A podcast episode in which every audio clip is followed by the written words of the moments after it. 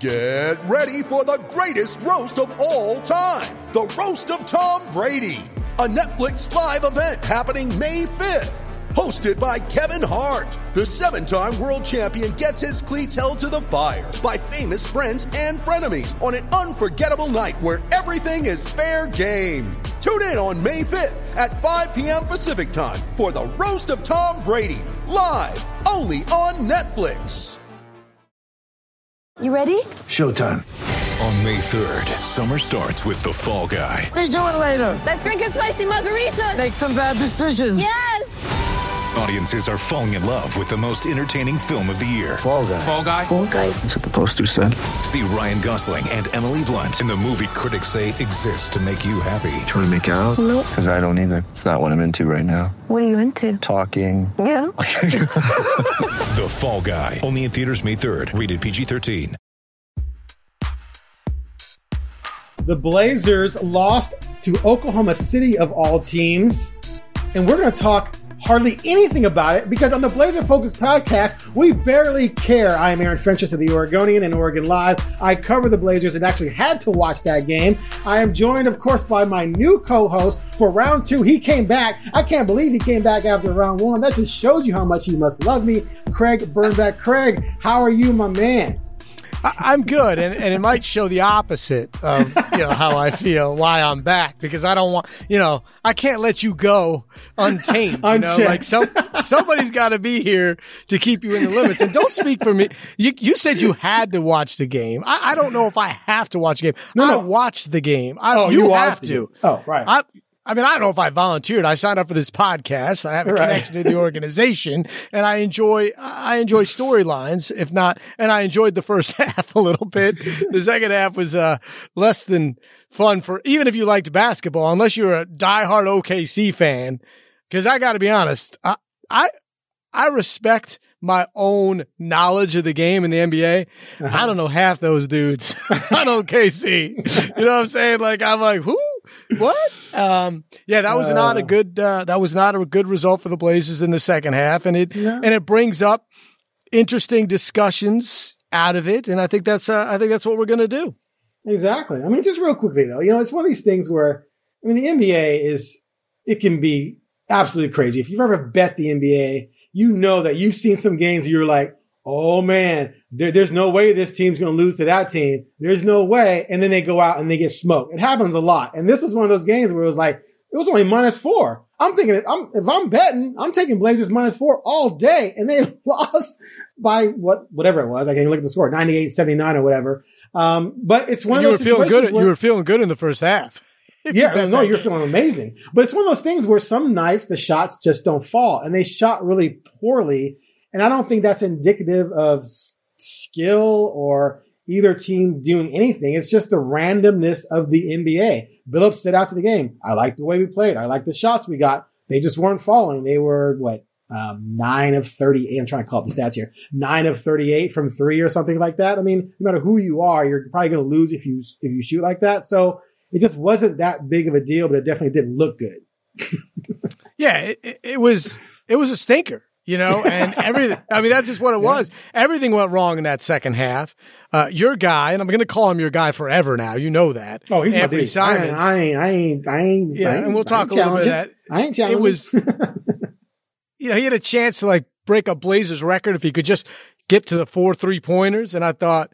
He's going to get to four. How hard is that? And he couldn't. He And he couldn't. couldn't, you know, and nothing He went. And Nur- Nurkic looked great in the first half and not so great in the second half. Um, yeah, and look, you, you can't score 80 points in, in, in the NBA nowadays and win. It's just not, it's, it's not Bulls Knicks, you know, 1992, you know, like it ain't going to happen. So Well, I think I just Knicks, picked the year I think that, they, I, I think the Heat and Knicks had some games that were 78, 75. Oh, oh, no doubt. And for you know, and I love them. Like now, I wonder, like, was I just, would, did we just not have cable? You know, like, did we think anything was entertaining back then? Like, we we certainly didn't have the internet uh, as at the level in which we have now. Because, gosh, I can't. Feels like college games, which I struggle to watch. So, yeah, it was not. It was not what the Blazers, you know, wanted. And OKC had lost seven in a row. They were out without their best player, and it just You know, the only thing that was fun for me is watching a little Josh Giddey. You know, I've I've watched him a little bit, and the one thing I noticed, like one point, he's like standing next to to Smith, and I'm like, I had to recheck his height. I'm like, is he eight feet tall? Like, what is this guy? He's six eight, Aaron. This world is crazy now. He's a six eight true, like non-shooting point guard. You know, it's wild that we we have this in the NBA now, where these a 19 year old kid walks in, takes the ball, and it's like, "I'm the point guard. I'm going to be co- more than competent. I'm going to be really good, and I'm going to do it in a six eight body." Whew. Yeah. I mean- Luka, Luka's doing some of that too. Yeah. But yeah, Yes. he did it at 19. But yeah, it is, it is kind of scary. If we get to the point where every other team has a guy like that, then because Magic was the most unique thing back in the Of 80s. course. And now if we That just get to the point where it's like they're all over the place, and yeah, that changes everything. Okay.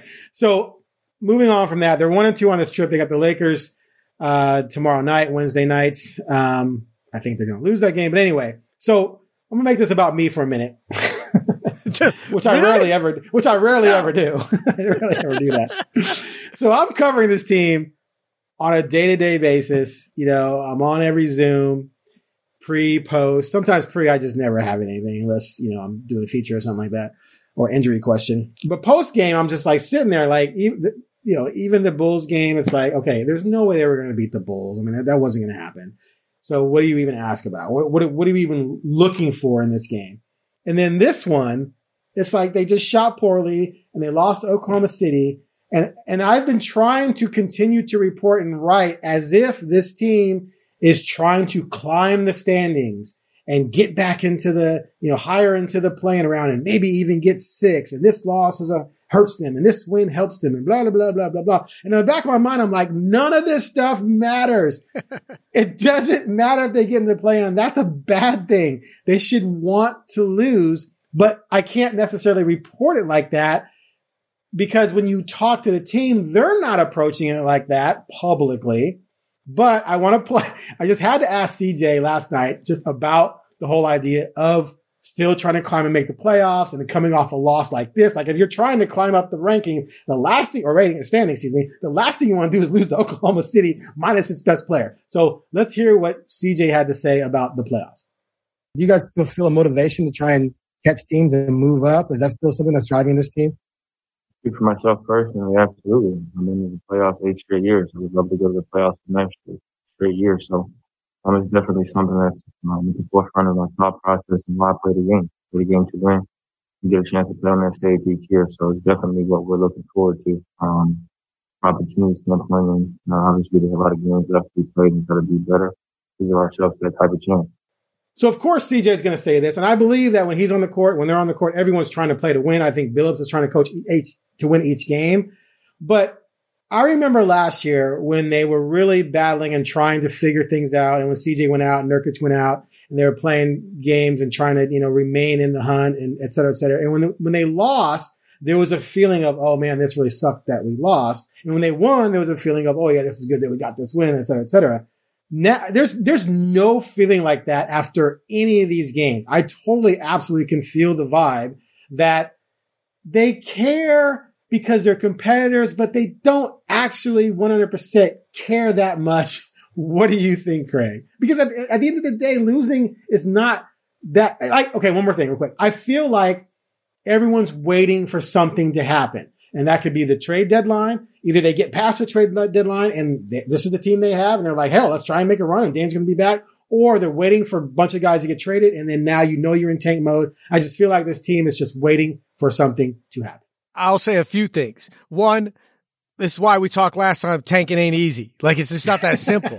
I'm just saying players don't tank. You know, CJ didn't go one for six from three because he missed five on purpose. You know, he didn't shoot well.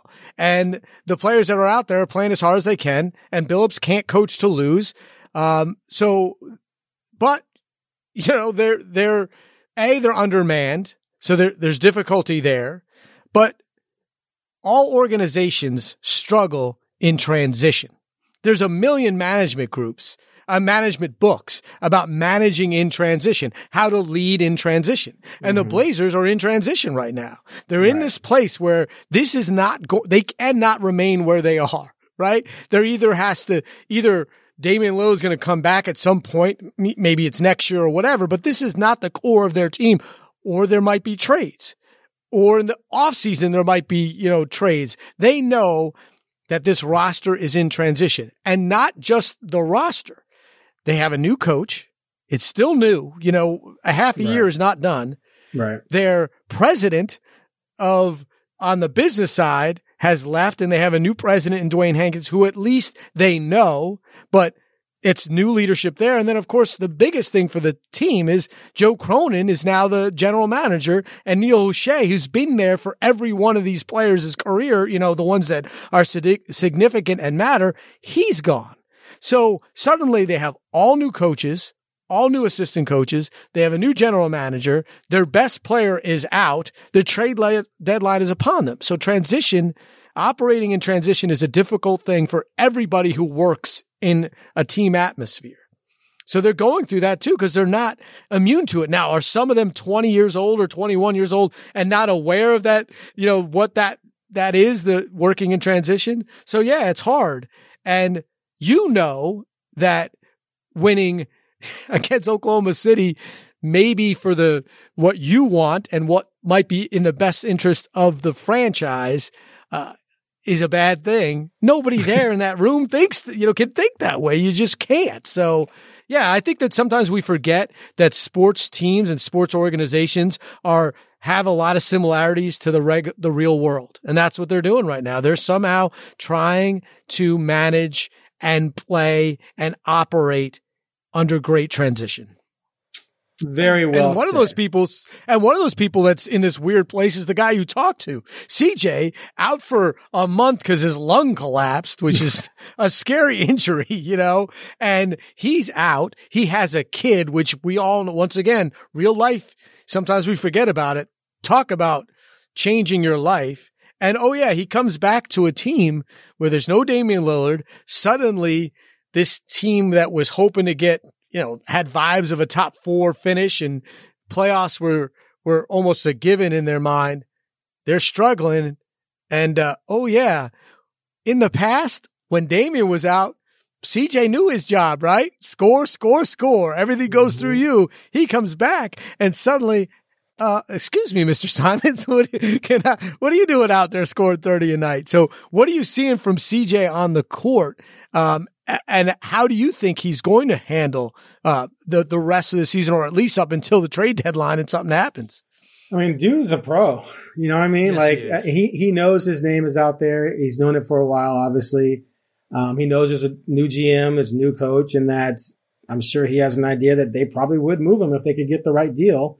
Um, but I, I'm looking at his numbers for the month since he came back. He's shooting 50%, 40.6 from three, averaging 21, 4.7 and 4.2. So he's doing CJ like things. He's clearly not trying to like take over, take over, Yeah. which we all know he's capable of doing.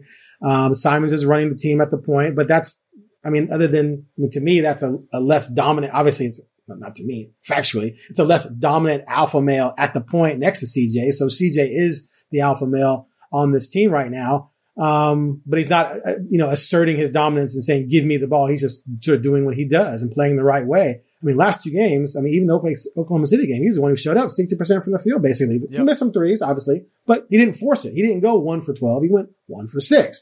Um, and the Bulls game, he had a great game. So to me, like, this is why I just think he, he the only reason I can think, think that he wouldn't have a lot of trade value is the contract. But if you're a team in contention and you got the pieces to move, the contract doesn't matter because you're just trying to win. And sometimes you overpay to win. But I'm looking at this guy and I, I just, if I'm a contender and I need some scoring on the perimeter, I want this guy because anyone better than him is probably going to be untouchable because he's, he's a set, he's, He's a right there. right below all star. You know what I'm Right saying? there. Yeah, he's right there. And so that's why I've always thought the Philly fit was perfect because in, for all the whining and crying about what Ben Simmons didn't do against Atlanta, what they clearly needed was someone who could create their own shot to play off of Embiid. The final play of that series was Embiid getting the ball out beyond the three point line and trying to do some kind of spin move to drive and he turned it over for the eighth time. Well, the ball should have gone to McCollum, who's going to go one on one on somebody. If he draws a double team, he's giving it up and maybe it gets to Embiid one on one or what have you. they need a guy like CJ. So I still think that is a good trade for both teams. But clearly, as of right now, it doesn't seem like Philly is interested. But I'm looking at his numbers. I, if I'm a contender and I need a scoring punch, I want this guy. I, I agree. And the other thing about CJ is you talked about him being a pro. I mean, he's beyond being a pro. Like he's a leader and he's, Right. you know, his basketball IQ is, you know, off the charts. His overall IQ is off the charts. Like he's a guy that will know how to navigate a locker room as well. You know, he'll, he can fit in. Um, I, you know, the thing with the B- Simmons trade is just how much, what else do you have to, to give them and what the play do they have enough? You know, the salaries can match up, but you know that CJ for Simmons straight up is just that's not that's not something Philly would be interested in. Right. Even Because though Philly, 'cause Philly is drunk right now. Philly is just, re, they're, they're getting punked by Ben Simmons. 'Cause Right now, because here's the thing. You can't say, oh, I got a three-time All-Star. I'm not trading him for CJ McCollum. No, you don't have a three-time All-Star. He is sitting out. True. he is Right, sitting out. So you have zero right now because you misplayed your hand. You disrespected this guy and then you're trying to hold him hostage because he's great. Well, if he's so great, why'd you disrespect him the way you guys did? So I'd rather, if I'm Philly, I'd rather cut my losses and take CJ, Nassir Little, and some picks, and and then you don't have to do salary matching because they have the same contract. So Yeah, if I get contract- CJ, the I get contracts work. It's just the talent. yeah, if I get CJ and Nassir and a couple picks, if I'm Philly, I'm taking that. Are you really going to do better? I don't, I don't. I haven't heard anything out there that's better than that. Jason Collins from uh, John, me, John Collins from Atlanta. If I could get him because he's a bigger, athletic guy, more athletic guy, I would probably do that instead. But I don't think that doesn't look like that's going to happen. So I don't know if Philly's going to do better than trading for CJ and Nassir and some picks. Like I, if I'm Philly, I do that. Yeah, would be, and what'd be interesting is if you know with Ben Simmons back, it would be definitely you'd be more if that trade happened, you'd be more interested in the games, wouldn't you? Dude, I'd be fired up. I'd be traveling again. If that if that trade if that trade goes down on the tenth, I'm going to Milwaukee and Memphis a few days later to cover every move Ben Simmons makes. Now the season is going to even if they suck, still try to tank. I'm gonna be yeah. Now it's interesting.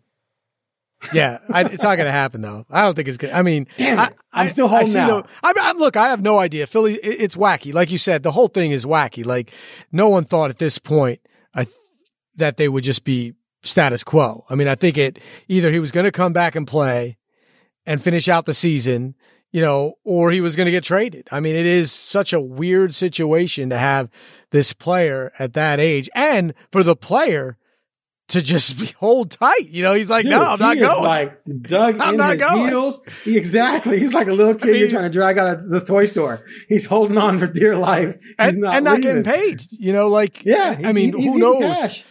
Oof, it's crazy. but he's got so much of it. Now this, no, look, he, out- if the trade deadline passes, well, now he can't be traded until the off season. So he might say, okay, I've eaten enough money. I'm gonna go ahead and make fifth, or I guess we don't prorated. It probably only be like maybe 12 million or whatever the rest Yeah, of the season 12. and play. Eh, But if he doesn't do that, then you know he absolutely does not care and has no intentions of playing next year. If This is what I want, Aaron. half- what? This is what I want. I want him to come and play, and I want Philly to at least make the finals. like and be right there, or maybe win it. Like, wouldn't it be awesome if he came back angry and they won? And they won. which and it, which is not out of the you know that's not crazy No, talk. that's not crazy at all. I mean, they're Philly's 31 and 19 without him. Right. Right. Yeah. And and Bede is if you know the only thing stopping Embiid is his body. You know because it does break down. He's fantastic and getting better. Like they could, you know, they could win it. They could definitely get to the finals. And I just think that would be awesome. And like it would be amazing if they won. He holds up the championship and then puts it down and says, "I'm still, I still want to be traded." So, yeah. Or he refuses, he gets MVP and refuses to accept the award. You are listening to the Blazer Focus podcast. We'll be right back after a short break. Let's go to trade deadline because we started Okay. there, and then we can go backwards a little bit on on. I just you know for the people at home, Aaron's got a list. We got a list, and he likes to go right in order. But I'm I don't like. I just get crazy, and I just want to flow. So I want to flow into the trade deadline. I want to ask you, like, are you? I know it's hard, you know, in COVID era, you don't get to sit next to the guys from all, you know, necessarily. You don't get to talk to as many people. But are you hearing anything? I mean, and what is your general feel? I mean, we're we're a little over a week away from yeah. the trade deadline. What what's what's the Fentress feel? okay, I, I you know what I've been told is that there's nothing big imminent yet.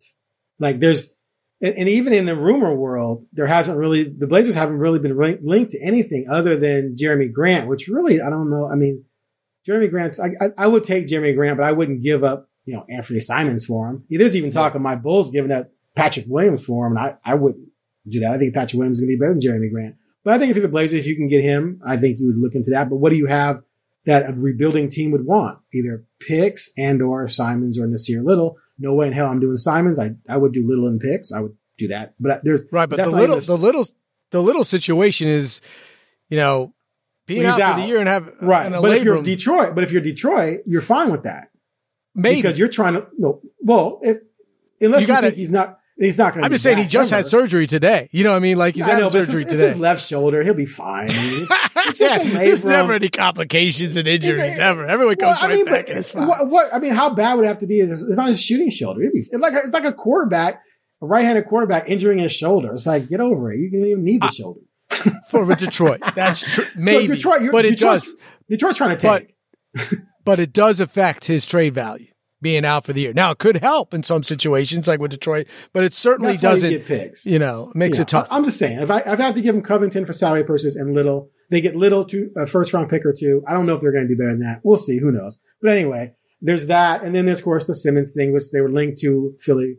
Uh, Portland was linked to Philly for a while there, but that has really died down. But like I said, what I've been told is that there's nothing big imminent right now. I do think some small things are going to happen. Something little, who knows? It might, and by, by little, I mean Covington because I do not believe Covington's a part of their future plans.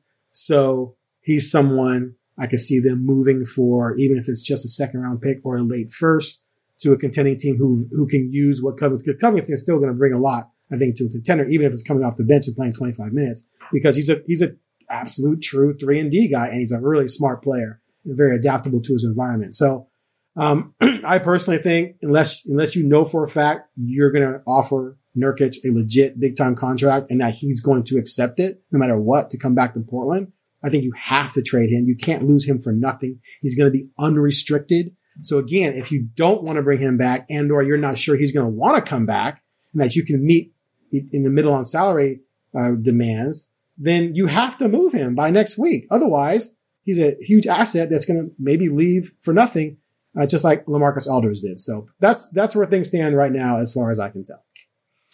So you do expect. So when you say nothing big, but you say Nurk's going to get traded, like I'm like that's that's. I mean nothing big, big, coming back. I'm sorry. I mean nothing big coming back. Like okay. no Simmons, even Grant, um, uh, Sabonis. Like it's my understanding that as of right now, none of that is really necessarily in play.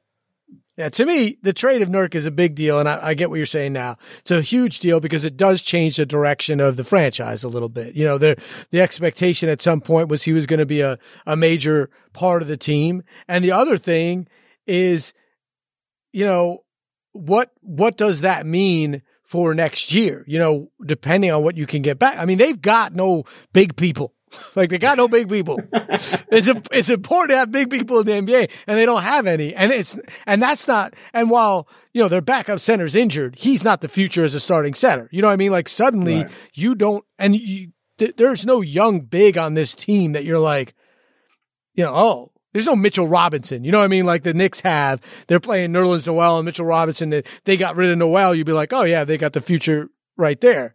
That doesn't exist here. So I, I just wonder what that means for the Lillard conversations, which we always get back to. You know, what does that mean for the future? So, um, you know, this it's it's just an interesting aspect when you say like nothing big, and I'm like, that's big. Yeah, no, I, I I meant coming back, but no, I, am with you. I mean, it is it is a big deal because of what he's meant to this franchise. But I, I, I just I feel like he's having a great month. We just had a great month, but how many great months have he, has he had since that injury? Like he was great in the bubble. He was up and down last year and not happy. He was up and down early this season and not necessarily happy. He's happy now playing on a team that's rolling through him with no Dame. Is that happiness going to continue if things aren't run, running through him? If they go out and they get another piece to this team and you've got Dame, that piece, Simons, and Powell, Nurk is the fifth wheel. Is he going to be happy or content being the fifth wheel because he's a big guy? Is he still true, truly a defender? Uh, Porzingis did whatever he wanted uh, until he got in foul trouble, and Vucevic did whatever he wanted. So I don't know if Nurkic is necessarily the rim protector he was envisioned to be before the uh, the leg injury. So I don't know. It's it's a fascinating question. I I for I for one believe he will be traded. And here's the other thing: Which- trade him, get something, and then you can bring him back. Yeah, it's just so hard with the way they in, in Major League Baseball. That's no, they really easy, couldn't bring you him know? back because they wouldn't have the money under the cap. But the, the cap, the way the cap works in your own players, it's just not that easy. Yeah, like in no, Major League Baseball, that's exactly what you could do, and here you can't. So that's why it is. You know, to me, I don't. That's the one mystery for me always is how did, um, how does the team feel about Nurk? Like right now, to me, that's a mystery because Olshey's gone. Obviously, he brought him in, and we know that Olshey had very tight feelings about his own players. Uh, how does Billups feel about Nurkic? You know, in in his heart of hearts, I, I don't know. There, You- you there know, was, there was know. a game that, there was a game this year where Nurkic and Rocco both got benched for the fourth quarter, and it was almost like, oh snap, what's happening? And there was some there was some friction there. There was some Billups Right. was not happy with how Nurkic was playing. Nurkic was not happy with how he was being used. Um, and so who knows if that still exists just because of this month without Dame, which to me is like, how do you even read into it? Because everything's being done without your very best player. So of course things are going to be different and people are going to get different looks Yep. and different touches. Um, so anyway, I mean, I just, I don't know. To me, It's if the franchise, if the franchise were high on him, like he's our center, he's our guy, he wouldn't be in a contract year right now. They would have, they, they would have dealt with that already, I think. Anyway. All right. Uh, moving along. Let's get to, uh, we mentioned him a little bit. Mr. Simons, my dude, had a bad game. I mean, he had a bad game and it happens. and I'm, and I'm fine with it because you can't be the next Damian Lillard every single night. You're gonna have.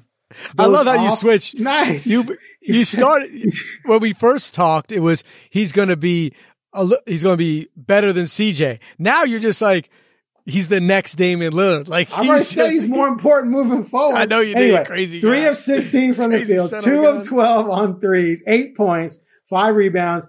You know, it, the whole team shot poorly though, but he was definitely at the forefront because, Yep. like I said about CJ, CJ was shooting poorly from three, but didn't jack up as many. Simons kept jacking up. he was, he was two for six at one point and kept shooting them. You know, bless his heart. He's a shooter. Keep shooting. he knew But- four. He wanted to get to Yeah, he four. wanted that record. He wanted to get that record. But, you know, what does it mean? It doesn't mean anything, but you go ahead. You start. no, What no. The, my Your my thing was will he will he hit a wall? You know, he hasn't played this much basketball.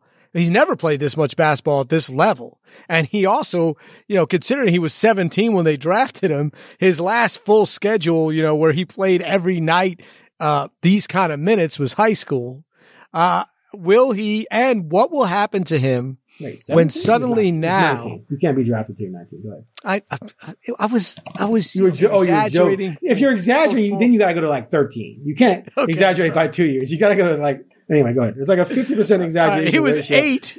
okay, he was there. You go. There you go. That's funny. Uh, I'm just saying, it's been a long time since he's played considerable minutes for this long a run. And the other question is, he no no scouting report, you know, in years past said we got to stop Simons. You know, what I mean, it wasn't like, it, you know, it was wasn't it was Dame, CJ. Nur- it took a while to get to Simons, and if Yes. Simons beat you, you were cool with it. You, know were what I mean? "Damn, Like, this wasn't, it just wasn't our night, y'all. what are you going to do? Like, uh, and, and that's a big difference. You know, that that's a Uh. transition for a player.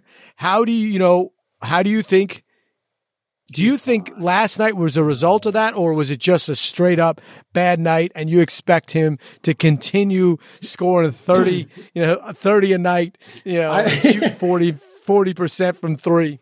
I will say that with the back to back, fatigue might have played a role in the second half for the entire team. They scored 35 Yes. points or whatever it was. Uh, I think for him as well, 34 points. Um, but I don't think that's going to be a thing moving forward. He had, he's having today off. They play the Lakers, Thursday off, come home, play the Thunder again, et cetera, et cetera. he's going to be fine. He could, because even though he hasn't played this much as they started in the NBA, he's a youngster, and it's, and it's not like we're talking about we're four months into the NBA season and he's played this many minutes. He's only one month into the Anthony Simons era. So you're gonna let that slide? The Anthony I- Simons I- era. the You're just gonna era? Let that go. Yeah. Well, era. I was going to let you finish before I, went okay. back at you. Okay. So I don't think fatigue's going to be an issue with him. No, I do not. Okay, first of all, Because he's super ant. uh, first of all, right, Just an error is ridiculous. But shameless fondness. He- here's what I did. Here's what I did for you. okay. I gave you- so you. This is why at the top you were saying how it's hard to figure out what to write about and what to cover, and you're looking for. I gave you a topic. I mean, that's what you can write about going I write about him every second I can. It's I- ridiculous. I'm just saying, but- he, he but- but does it's an interview. positive. I'm front row, just asking him, any, like, "What's your favorite color?" Will you come to my son's birthday party? Exactly. when you come to my birthday party, when, when you come to my birthday party, have, you, have you seen my car? I have I love ant bumper stickers all over it. my Instagram account only has pictures of you. okay, I won't go that far. I won't go that far. That would be kind of weird. But anyway, um, no, I'm a big Ant fan. He's a great kid too. Like, oh my god, He is. he's I mean, he's, he's, he's- it's yeah. not, it's easy. He's easy to root for. He does, he says all the right things. He does most of the right things on the court. And when he doesn't, he owns up to it. Um, Mhm. I like that he kept shooting. I like that Yeah. he kept shooting. Why not? No one else. I, I always said this about Damian Lillard when people said, you know, he, he's, he's not making shots, but he keeps shooting. Maybe someone else. I'm like, the best players look around and they go, "Oh no, I'm still better than you. I'm still better than you. Exactly. I'm And still you better than you. So I'm gonna shoot." Right, and you don't know when it's going to flip back. I'm it's saying not like if you're two for ten, that doesn't mean you're going to be three for twenty. You can make your next five shots. No, their thing is this: I've shot a million balls that you haven't seen me shoot, and Right. most of them go in. So yes, you've just seen seven or eight that missed, but my brain has forty-seven that I made in a row two weeks ago. And Right, you, I'm looking at, and I'm looking at you. You know, I'm like, nah, I'd rather shoot than you. So I'm I'm happy with that because I think some of that there was some worry about him being a little passive, you know, and would he be? And I mm-hmm. love the aggressiveness. What I'd like to see more of is he is so athletic. I'd love for him to, to, you know, instead of go, you know, shoot the three, go hard to the rim. Cause Right. the stuff he does, I've loved seeing his pass, passing, you know, getting caught up in the air like you're so not supposed to. And then at the last second throwing some weird stuff to Nurk for a He's gotten layup. so much better at that. Yeah. Oh, he has. It's been great to see. But that's what I'd rather, you know, him see than jack up threes when you're missing. But once again, he'll look at me and go, Yeah, because you can't make threes. I can. you know, so why don't you short, short, bald man, you should stop talking about it. here's he's here's the thing. Here's the thing about and the, and the penetration to the basket and all that kind of stuff. He's six three, a buck eighty.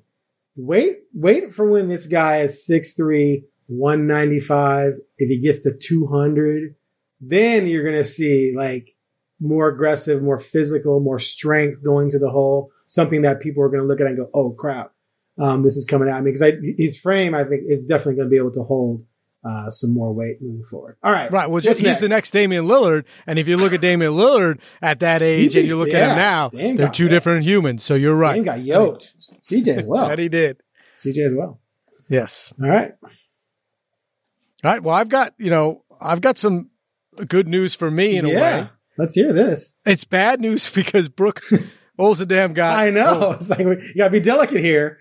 No, it's all- terrible. I don't want Brooke's Brooke the to get sick. She's the queen of Rip City. You gotta Oh, be careful. she's- she could be at home like off with his head, and then you're just gone. Oh, absolutely. And I there'll be no not investigation. and I have, I 100% am not happy that happened at all.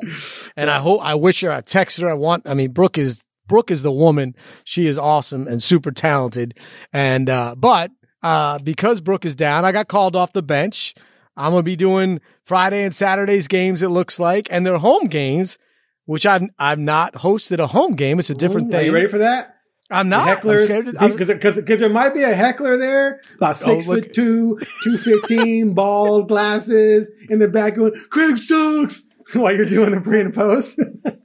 I, I will come off the set. I will You come come- off you you, come for like me? a velociraptor, like a velociraptor. I will like. I might not be big, but I am Hey, vicious, my friend. Listen, listen. You and I rolling around the concourse would be good for the Blazer Focus podcast if we can get it on video. Anyway, go ahead. yeah, no, I'm nervous. I'm, I'm, I, I, you know, I always get nervous with anything, you know, because that's that's why I'm bald. Uh, I've stressed my whole life, but yeah, no, doing the the the home game when you're out in the concourse, I haven't done that. Now, of course, I've done a million live shots and I've been heckled, you know, because because that's what happens. But uh, yeah, I'm I'm looking forward to it. I'm not happy with the circumstances. I want Brooke to come back healthy, but uh, you know, and I, I also don't want to get COVID, so you better stay six feet away from me. I'll heckle you with a mask. Don't worry. Uh, so, go. so, so you're doing the Thunder on Friday and then Saturday. Uh, oh, it's back to backs again. yeah, back to backs, which is good for my broadcasting ability because you get like a I'm you get a, a little rhythm. A little rhythm. Of course, man. I'm putting up the schedule right now. You'd think I would know which game, but I'm just excited to be there. I got yeah. So we got Friday night. um, Thunder yeah, Friday, and then the Bucks. Milwaukee. Yeah, Bucks. Yep. So I'm boycotting. you know, one and one I split do- nice. I can't do Thunder twice in a week. Here, here's a here's the thing. I'm I I haven't since I've done road games and I did them all before they won a road game. Really, I haven't I haven't hosted a victory yet. So I, I want to host the victory very you know because I don't want it to be my fault. So I'm hoping for I'm hoping for some thunder revenge on Friday. So and then you know maybe the Bucks upset. You know, be hard. I'm not sure who guards Giannis. I'm not- Yikes. I'm not sure that that's a tough guard, but yeah. So Ooh. I'll be uh, back doing some Blazer action this weekend. So you might actually see me. We might have to fist bump. We might. Yeah, it's been a long. It's been too long. It has been. When was the last time I saw you? It's been too long. I don't know. I think I went to a Blazer game earlier and I said hey earlier in the year. No, I was at a Oh, Blazer game. This season? Uh, yeah. Yep. Yep. Yep. That's how memorable Okay. I was. Thank you. Wow, my All bad. right. man. Well, My bad. it's Okay. it's my this is my favorite time. my favorite time. It is time for fact or Fentress. Are you prepared? I'm not. Give me a second. Do you want to flip flop? Is Theen prepared for no look passes? Yeah, I'm ready. Let's do that, and then we'll we'll flip it. We'll flip flop. We'll end We'll with give you. Aaron some time to think. All right. So we've been discussing kind of a, a sadness in terms of a team in the NBA, just the status of our beleaguered Portland Trailblazers. Let's talk about a team that is good. H- how far do you two have the Memphis Grizzlies making it this year in the playoffs? So to me, it's all about matchups. You know what I mean? Like it depends on who you who who you got and when. I think they're good enough to make make it to the you know to the conference finals.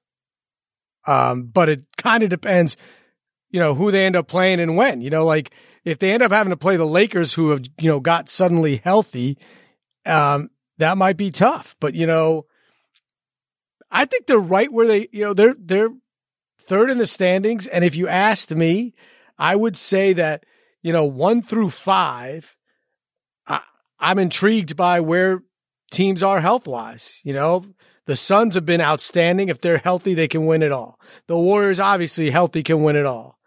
Um, the Nuggets and Jazz have to be healthy and on a roll to win it all. And I think the Grizzlies are right there, you know, that they could get to the, I don't see them winning it all, but I think they could get to a conference finals. Um, I'm gonna have to say that I think they get to the second round if they're matched up against Utah, Golden State, or Phoenix in the second round, which more than likely they would be. They go down in that series. I'm just, I mean, they're playing very well. I just don't see them having the the veteran studs to get through CP3 and Booker, Curry, Klay, or Donovan, Conley, and Gobert. I just don't see it. And I love me some Ja Morant, but but then again, look what look what the Bengals just did. The Bengals have no right, Right. to be in the Super Bowl, but here they are. And and Ja Morant's a lot like him. you know, there's similarities there. They they're still yeah. I I, I mean I I don't I'm not mad at you with that. I think that if the I don't think they can beat a healthy Suns team or a healthy Warriors team, and I think a a, a healthy Jazz team would I'd favor, but they haven't been healthy all year. The Jazz, so one injury uh, of of their of their players, and they've already suffered one um, significant one off the bench. Like the Grizzlies could win that. So, but I'm I, Ja Morant's Well, inj- yeah, fantastic and injuries. fun. Injuries change everything. Yeah. Yep. right. Okay. Yep. All right.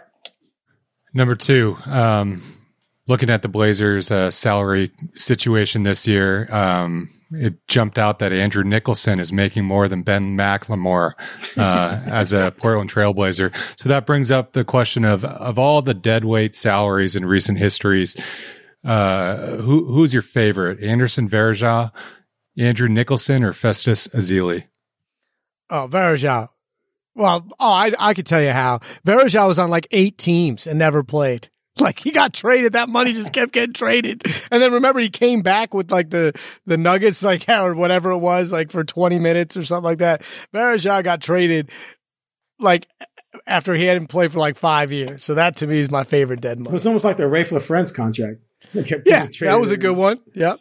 I'll go with Varejao too, just because at least he was productive at one at one time, and he had the funky hair. And then all of a sudden, he went from being productive to this contract that just kept getting, like you said, passed around. So yeah, I'll go with Varejao. As far as impacting the Blazers, the Festus Ezeli thing did not work out, but I always I always valued the the roll of the dice there because the feeling was we have this money. Here's this guy who's really good when he's healthy. Is he going to be healthy? We don't know, but what the hell? Paul Allen's a multi-billionaire. He doesn't care. So let's just spend it and see what happens. In a suit, he looked like he was going to play, like he was going to be good. Just He happen. spoke up in the locker room at one point too, and was slapped down by uh, was it Wes or CJ? Someone saying you're not effectively a part of this team. So I remember that being a, a fun moment. Um, all right, last one, not not a sports one. When you're not watching sports, what show are you currently watching? So I just finished with my wife, Station Eleven. Oh yeah, Whoa. Yeah, I don't know if I liked it. I don't know if I liked it, but we wa- we struggle to find things that we both like because my wife's smart and I'm not. So she wants to. She doesn't want to watch stupid comedy stuff, and I want just relief from the world at all times. So I'll watch anything uh, that might make me laugh. So we watched Station Eleven together, and uh, it was worth watching. But I I don't. I still after finishing it don't know if I liked it. I am watching Ozark. Season four just came out, so I'm diving back into that dark environment where you're just kind of waiting for people to just get off, almost like The Sopranos was. Um, but yeah, that's that's what I've been watching. But here's, dude, there's I have Netflix, I have HBO Max, and I have Apple TV, and there are just too many things to pick from. It's it's become overwhelming. Actually, we just finished Ted Lasso too. But it's just like, how Which do you great. decide? And there's so many good things on. Like, there's so many intrigue. I can spend an hour watching trailers because the trailers are intriguing, and then you're like, oh my god, which one do I pick? I have troubles. So here's my big First problem. world problems. Here, here's my first world problem: four year old. so like, there's so many things I want to watch, and I see Andrew's got two young kids too. Like, you know that I just don't. It's after can't put it on. Yeah, well, I, well, not we don't watch until. So I watch a lot of sports with my earpiece in and my phone like in my pocket, and I pull it out so he doesn't know. Winter is good because I wear the hat even inside, so my wife doesn't know I'm multitasking. She doesn't listen, so I'm good. But you know, I'll hide the earpiece so that she doesn't know that I'm kind of watching the you know the football game or the Blazer game. But yeah, I mean, like sometimes after putting him to sleep, it's I get out of there because I'll go I'll go down with him and I'll fall asleep. It'll be nine thirty and I got like a half hour and I try to stay up and my wife gets all mad. Like, did you did you even see that that show? And I'm like, yeah. She's like, no, you didn't. You were sleeping. You were sleeping. I'm like, when did I get so old? When did I get so old? I used, Nice. I used to do the 11 o'clock news. I'd be up till 2, 3 o'clock in the morning. Now, 1030, I'm like, oh my God, who's up at this hour? okay. Fact or Fentress, here we go. Hit us. Fact or Fentress. All right. Aside from everything else, whether you think Billups can coach you or can't, whether, you know, Dame's going to come back this year or wait till next year or they're going to tank or not, whatever happens with Simons, Nurkic, whatever. The single most important storyline is what, in terms of contending or not contending in the next two years, is what happens with CJ McCollum. Because I firmly believe that if McCollum stays and he is your two guard, that I fall back to the same thing that only one team in the last 50 years has won a championship with their best two players being small guards and that they're not going to contend. But if they're able to turn CJ into something that fits better as a wing, a four, even a five, even if it's a player that's not quite as skilled as CJ, but brings you defense and just length, that that's the path to maybe becoming a contender. But what happens with CJ is the most important thing that's going to decide all of this in the next week, three months, six months, two years. I got to go fact. I don't necessarily yes. just, uh, I don't necessarily agree, agree that you, you have no chance of winning a championship if you keep them because there's other ways. But well, I, I, there's one I other way. If you flip, if you flip a high pick for an elite right. player that's as good or better than CJ, then you would have a chance. But I would again, say there's the multiple is, other ways. There's oh, multiple okay, ways again, we don't know. Okay. Yeah. Like I said, I, I, I agree. It hasn't happened yet, it and it's been just okay. Just just shut just up take and say the win. thank you. take the win. Mean, God, you got to argue against himself. You threw no, you do a caveat out there. I can't have no, no, it. It's got to be clean. Yeah, no, go ahead. I'll, I'll, it, I'll no, your your statement was it's the importance. The importance, I agree. I'll just say that I do see that the Blazers, there is a path to, there was a path before and there could be a path again, though it's murkier. There was a path before to winning a title with Dame and CJ. There was? And I, I think there, there I think that there was, you know, I, I don't, but anyway, fact. You got another one, or is that it? Are you going to walk so you off? Threw me, you, you threw, well, you threw me off. You threw me off of agreeing with me, and so I had to create an argument because I was all juiced and jet. I get, I get pumped up for these things, right? I get myself rolling. I go argue with everyone in my house, including the cats and dogs, as warm ups, and then you threw me off. But no, I, I, I, I I'm glad you agree with me because I just don't see how, like, I, I just think that is the most important thing that could happen. Because if you could get a player of his caliber at a different position, I think now, now you're talking. Yep. No, I think I think you're all right. All right. I'm good. Do you have a second one or was that it?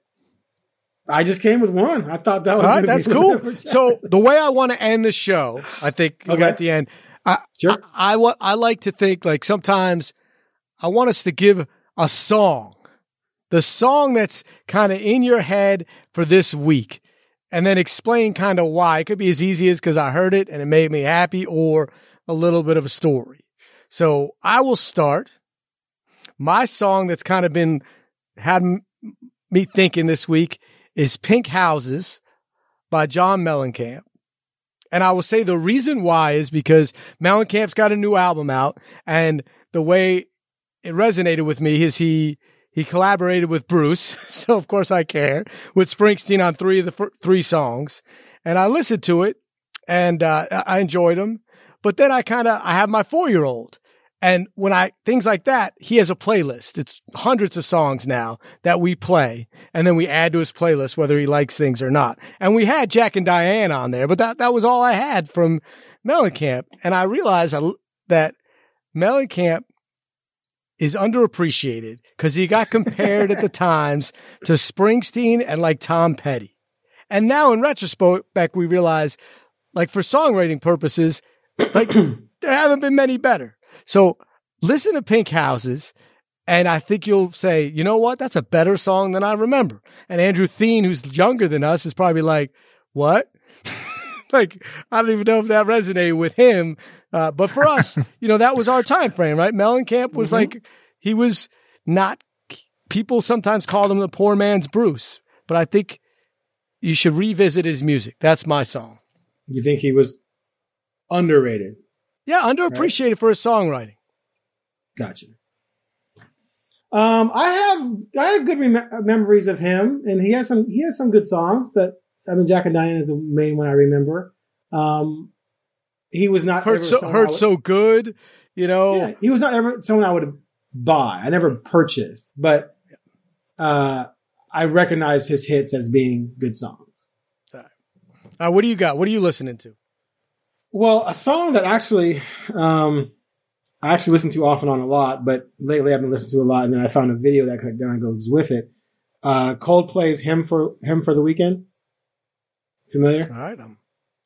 It Doesn't resonate hard with me. I wasn't a huge Coldplay fan, but I'll have. is a big I hit for them a few that. years ago, but it features Beyonce. Oh, so And I- and I and I love it when there's interesting collaborations you maybe don't see coming. And Coldplay and Beyonce for me was one of those. And when I first heard the song, because she's not, it's not like a duet. She just sings um, the chorus alone. And at first, I'm like, "Is that Beyonce?" This is years ago. And then I figured out it was Beyonce. And then I went online and I searched how that came about. And this really cute video of Beyonce's at, I can't remember, was the lead singer of Coldplay? What's his name? Jeez. I'm not a huge Coldplay. Yeah, I'm not a huge Coldplay guy, although Chris Viva Martin, La right? Vida is it, is it, okay. Viva La Vida is freaking ridiculous song. That song is one, I think it won the Grammy, but that's, that's in my top probably 20 all time songs, non Michael Jackson. Um, anyway, yeah, but it, Be- it's Chris Martin. Yeah. So Bobby, excuse me, so Bobby. So Beyonce's at Chris Martin's house and he had turned his little boy's bedroom into a makeshift studio. So like they're in this small room and Martin's sitting on this little mixer on the bed and Beyonce's in the corner with these black things on the wall for sound with this microphone down, right? And someone's filming it and she's laying down some of the vocals. And it's like this, you know, cause Beyonce is like literally this bigger than life queen of pop. And she's just in this, this bedroom with this black things on the wall, this microphone, and she's just going through these lines just effortlessly because she's such, she has such a great voice. And someone's filming it and someone says, do you mind if they film this? And she goes, not at all, sure. And it was just such, it was just so basic and simple and just and then you, I read more about how they're friends and, and stuff like that and just this mutual respect and Jay-Z and all this kind of stuff. And it was, it's just, it's just a cute little story of two people from completely different genres. One has a song. Oh, and then also Martin told a story so another, video about how he had tried to get Beyonce to do a song years ago and Beyonce turned it down. And someone, I can't remember what interview was on, but the interview asked, so how'd you feel about that? And he goes, no, she was right. The song sucked. it wasn't worthy of her. But then that tells you then that years later, they're closer and this song was worthy to her and it's a great song. So I just find that endearing. And so whenever I see, hear, listen to a song, I think of it like that because I love when people from different genres come together and have that mutual appreciation for their, each other's music and create something fascinating. So And now that I'm was way deeper than you thought. That was way That was. deeper I, mine was simple, going. right? Like, heard us all, liked it. Uh, Andrew, you got anything for us? Oh man. Uh yeah, my my daughters are really into Shakira, so whenever wherever Shake it. that's that's in my uh in my head permanently. So yeah, maybe the Blazers will win a game whenever wherever. We'll see. There you go. that's all I got. Awesome. Nice. All right. All right. Will I come back for episode three? That's the question. You're having way too much fun. You definitely are. Feeling Okay. We, uh, and we did it under an hour. Congratulations. Beautiful. Good job. All right. That's it for the Blazer Focus podcast. Be sure to click the subscribe button and let us know how much you loved us because we're amazing. And we'll be back with another episode next week.